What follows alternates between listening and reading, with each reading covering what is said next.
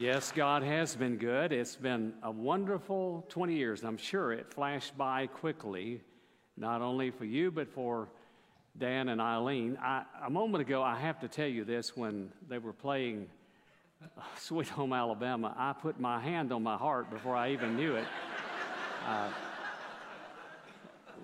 my wife and I have two daughters, and both of them went to Auburn. Now, God has a sense of humor, too. But even though it is already that digital age and, they wanted us to pay electronically, I always wrote out the tuition on an Alabama National Championship check. I wanted them to know that I was doing foreign missions and then and realize how difficult that was. Lifelong Alabama fan I've been, and Dan and Eileen as well, but we have much more in common than that. Far more in common is what we've been able to see God do through their lives and through our lives together. Dan was very, very gracious a moment ago to say I've been his mentor. Actually, I have learned about as much from him as he would ever learn from me. And I really do appreciate both of them and their ministries here. You have been blessed. And I'm going to tell you now, let me just tell you this. Not every, you realize this, don't you? Not every church has this kind of marriage of ministry. Not everyone does. I'm around enough that when I go as a guest preacher, and that's what I do, I've been doing for 24 years now, as being a guest. I have a PhD in guestology. Everywhere I go, I can just sense whether or not the church is healthy or whether it has a level of tension. And sometimes it is palpable, the level of conflict in the church. And you're a healthy, growing, thriving, vibrant church. And that's a tribute to the Lord and how you have been pliable and usable, you and your pastor, in the days in the past to bring us, bring you where you are now. God bless you for that. I'm going to call it an audible. You don't have to look at Acts chapter 3, verses 1 through 10. I'm going to set the table for you on that.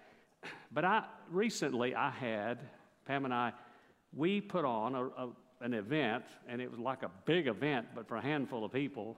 I had 14 of my counterparts various states considered to be southern states, although you have to really push it to put Missouri in the south. But anyway, it's southern states. And the theme I came upon, and I don't know, maybe I read it somewhere, but I took two words and put them together and became one word difference makers. And I, I came to realize that what we've been doing, disciple making, exalting Christ, disciple making, passing the torch, all that we seek to do as a church and, and beyond is that we're trying to make a world of difference for Christ in a world that needs a difference made.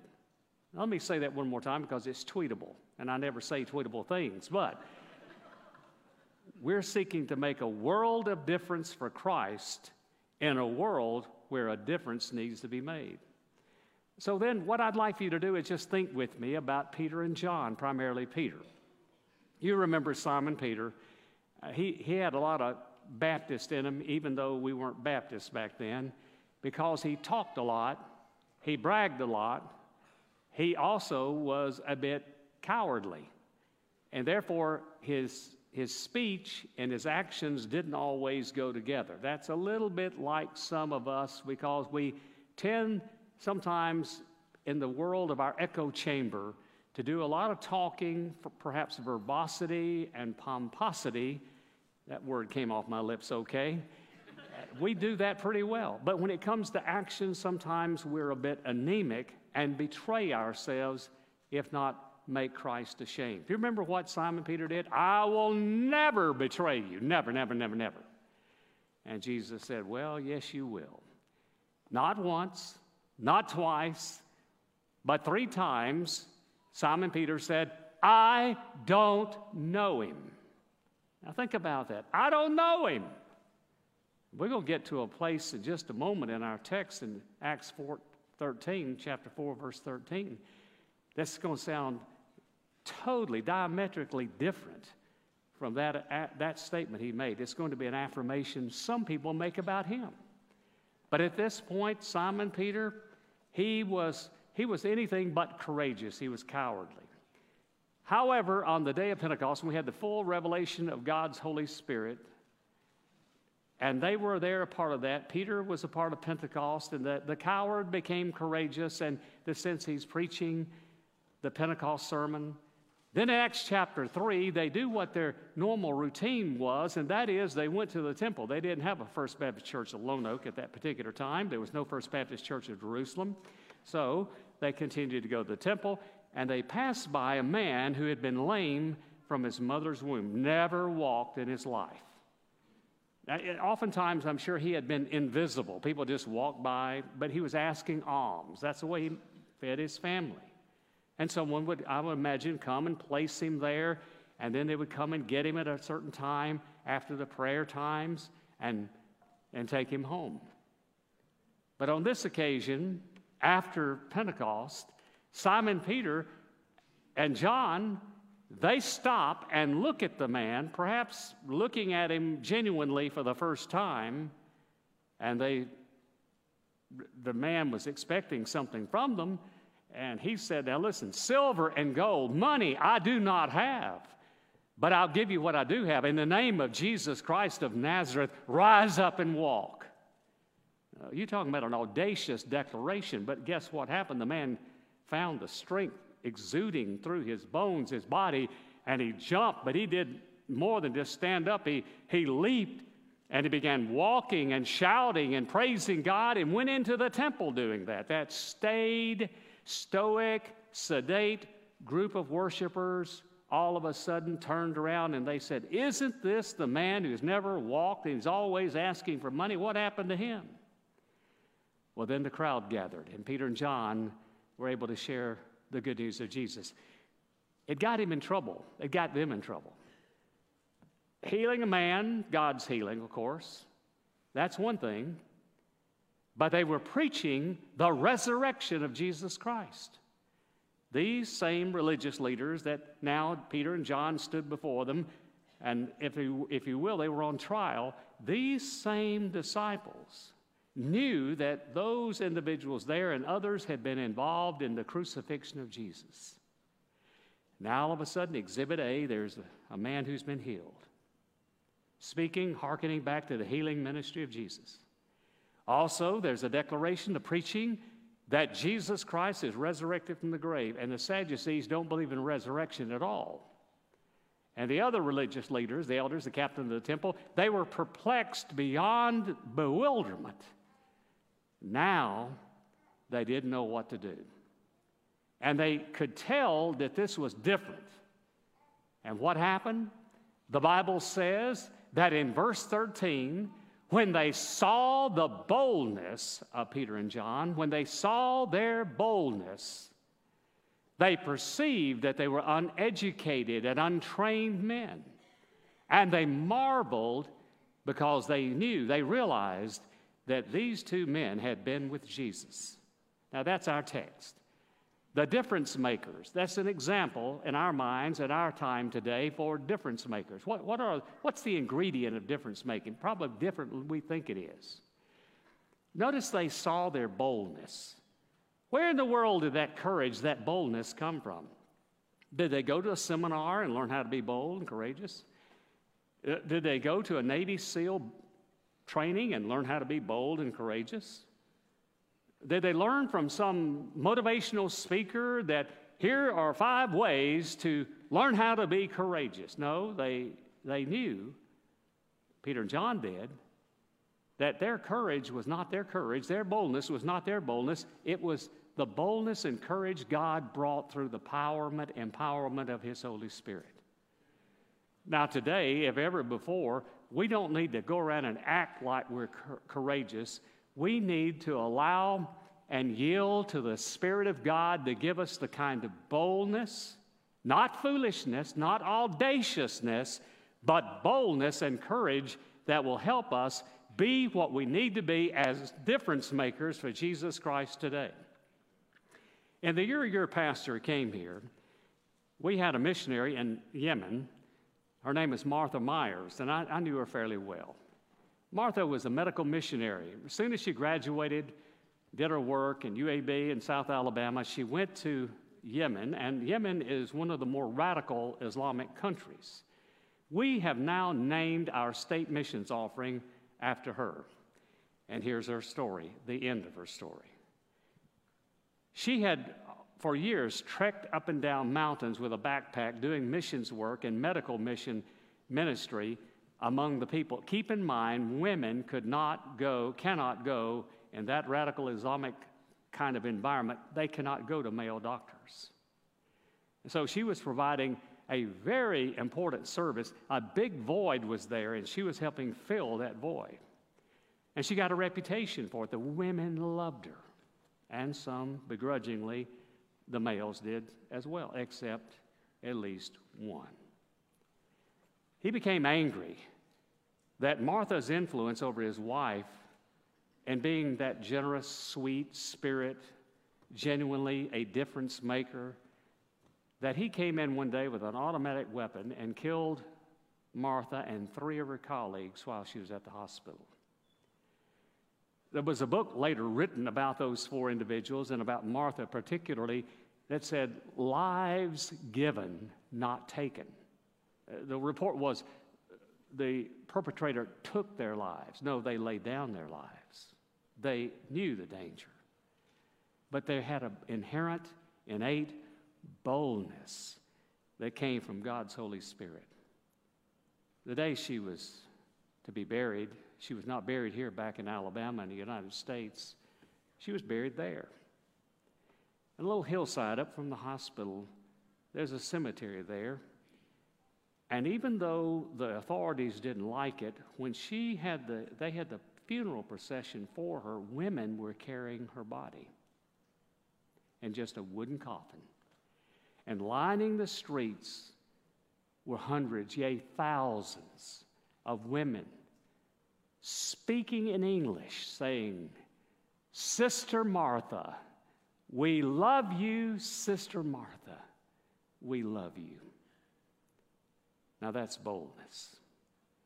We may not be international missionaries. We may not be in an alien culture. Oh, yes, we are.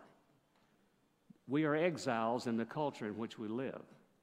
For no longer now is this, as you would used to would call it, a church culture. Some say we're in a post-Christian culture because they say postmodern. So maybe we could say it this way: If you take out technology, if you take out all the technological advances we have, we're probably more similar to the first century than we have been in any other previous century because there are people questioning the truth.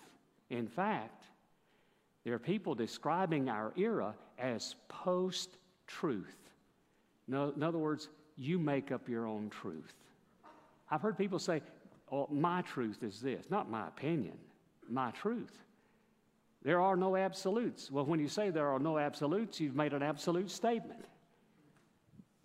Therefore, today, more than ever before, we need to have our own God given sense of boldness to be difference makers. Second, not only did they see their boldness, but they perceived their weakness. Now, you say, How in the world can you be a difference maker when you're talking about weakness? Well, we need to embrace our weaknesses, whatever they may be. Not a person here doesn't have weaknesses. When people ask me about my strengths, I don't know about them, but I can tell you about my weaknesses. And I start talking about, and I, am not going to do a confession here this morning. My wife knows more of this. But we all have our weaknesses. But what was theirs? Apparent to these well educated people of the day, they were uneducated and untrained people. Paul was an outlier. He, was, he had an Ivy League type education. But Simon Peter and John, no, they were fishermen. I could just imagine Simon Peter. I, you, you watch all the, the television programs and movies about the disciples of Jesus, and, and I, I just have an image in my mind that's never been seen in more than 100 films about Jesus. Simon Peter, to me, was sort of squatty. He had one hair on his head, and, but he had big thighs. He'd pull those nets the nets were different. Throw out those nets in the boat. He had to pull them, he had to have strong arms. So I see him as a, a kind of a bulky, short man.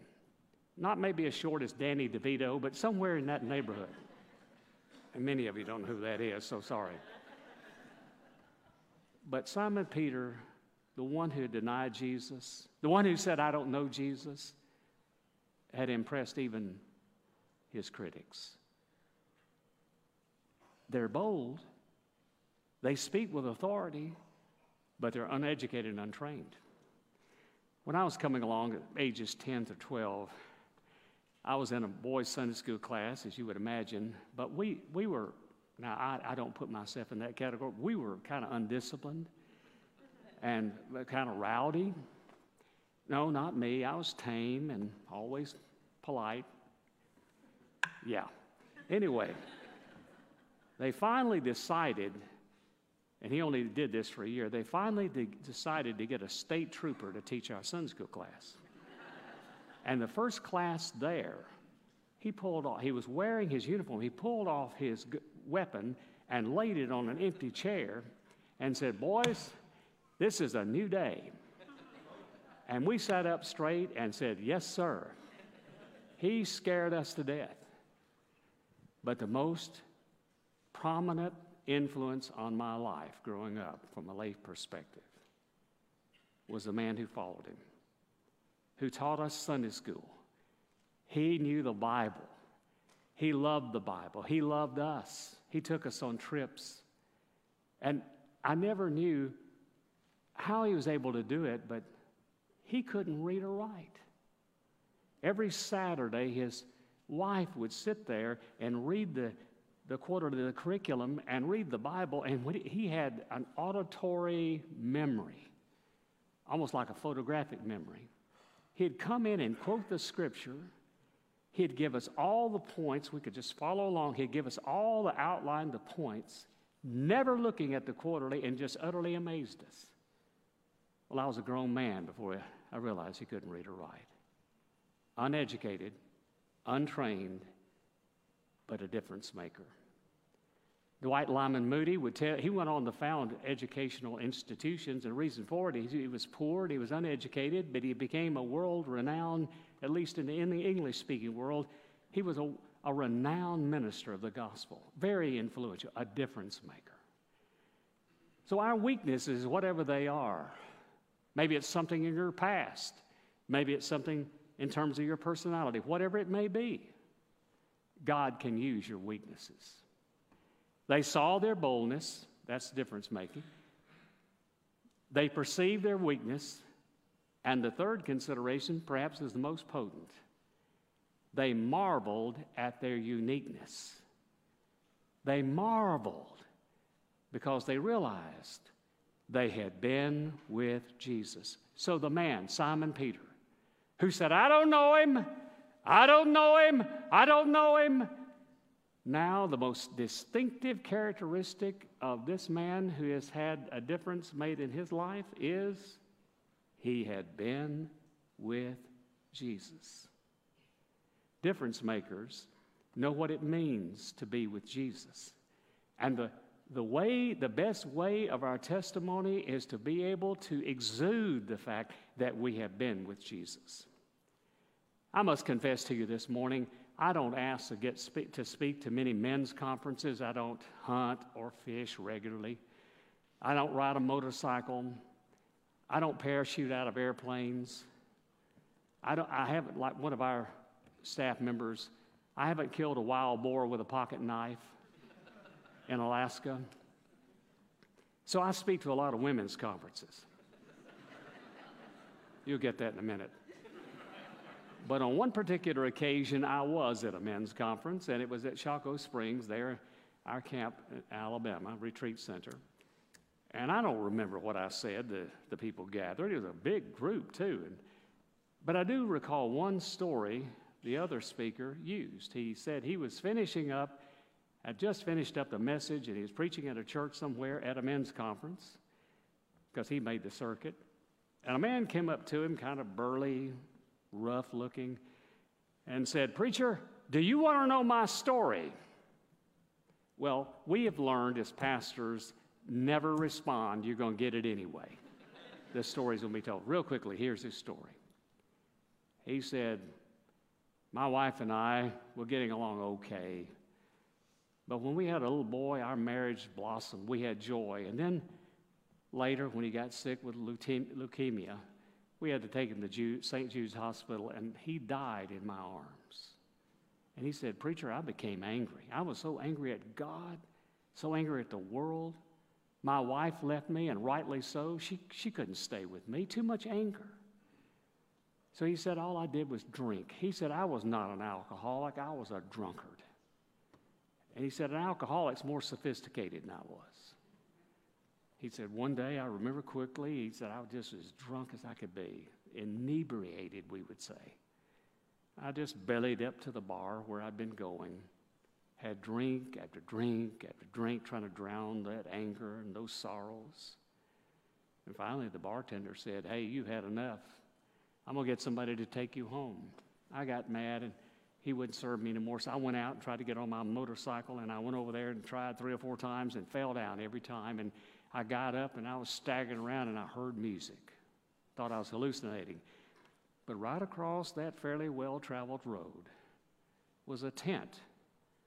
And he said, I just heard hymns and I knew they were having something of a revival meeting. So I walked through that tent and I opened it up, and the people could smell me before they could see me. And I went straight down the aisle, and there was a big, strong African American who had Morgan Freeman's voice, and he had been preaching the gospel fervently. And I walked down in front of him rudely and crudely. I said, Unless you can tell me why your God took my son away from me, you have no right to preach the gospel. Now, I don't know how you would respond. I don't, I've often thought, how would I respond? But here's his response that booming voice became a gentle whisper. He stepped down and looked at the man, and he said to him, You're angry, and I can understand. You're hurt, and I get that. But you're asking the wrong question. The question you ought to be asking do you want to see your son again? And you're never going to see your son again unless you trust Jesus Christ as your Savior.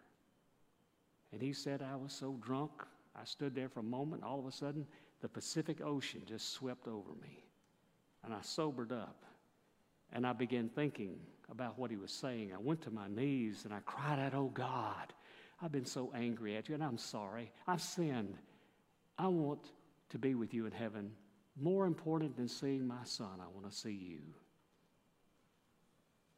And that man said, Preacher, wherever you go, you can tell my story.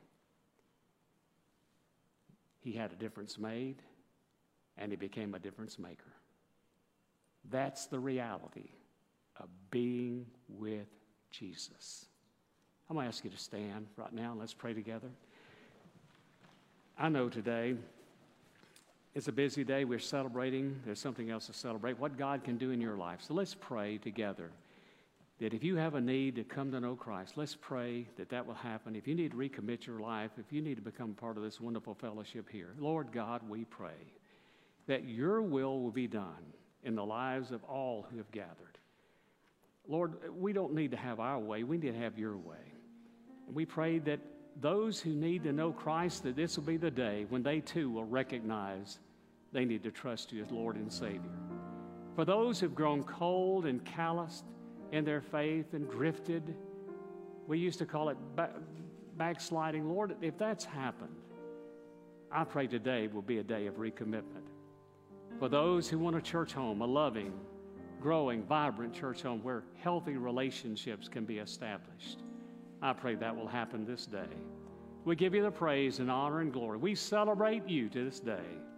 We thank you for Jesus, in whose name we pray. Amen.